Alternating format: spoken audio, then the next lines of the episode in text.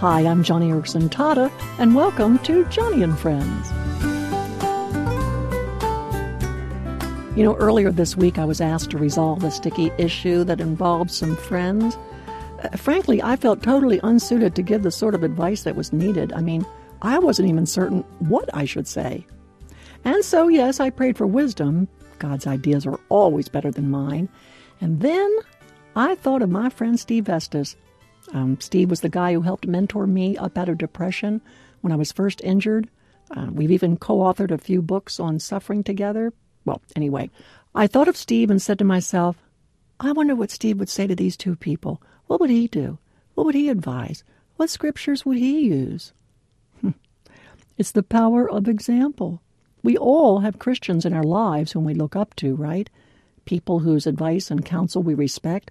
And it's usually when we're stymied or stuck with a problem that we ask ourselves, what would so and so do?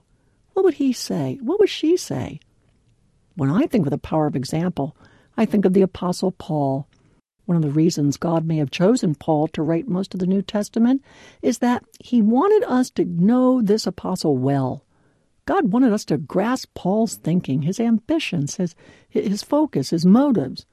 And when you read about him from Acts all the way through his epistles, you begin to see that, yes, Paul's life ambition was evangelism, his focus was the cross, his motive was Christ and Christ alone. No wonder the Spirit of God inspired Paul to say to us, quote, Join with others in, now here it is, following my example. Wow. Paul could say that without a hint of smug self righteousness. Faced with accusers, Paul holds his tongue and points to the facts. Assaulted by hardships, he says that those hardships will all fit together for good. Confronted with injustice, Paul patiently states his case and moves forward. Slapped with false imprisonment, Paul sings praises to God in his cell. Harassed by death threats, he says it would merely send him home sooner to glory. Hounded by loneliness, Paul fixes his eyes on heavenly glories above.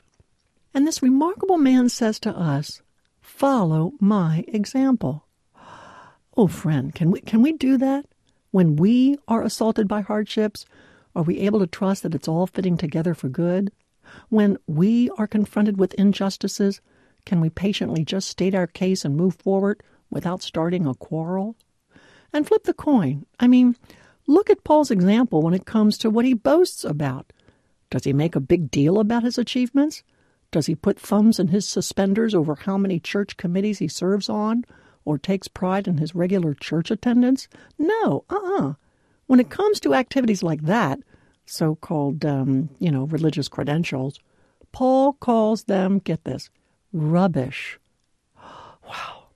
Not only did he consider his religious achievements and awards worthless, he thought they were damning. And there is nothing God hates more than a religious spirit. Oh, friend, there is so much about the Apostle Paul that we can imitate, so many things about his life that we can copy in our own.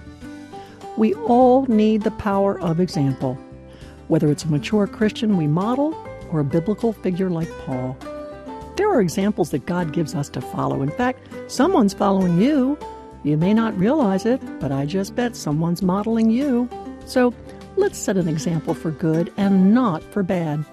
Let's make the cross our focus, evangelism our motive, and the glory of Christ our goal.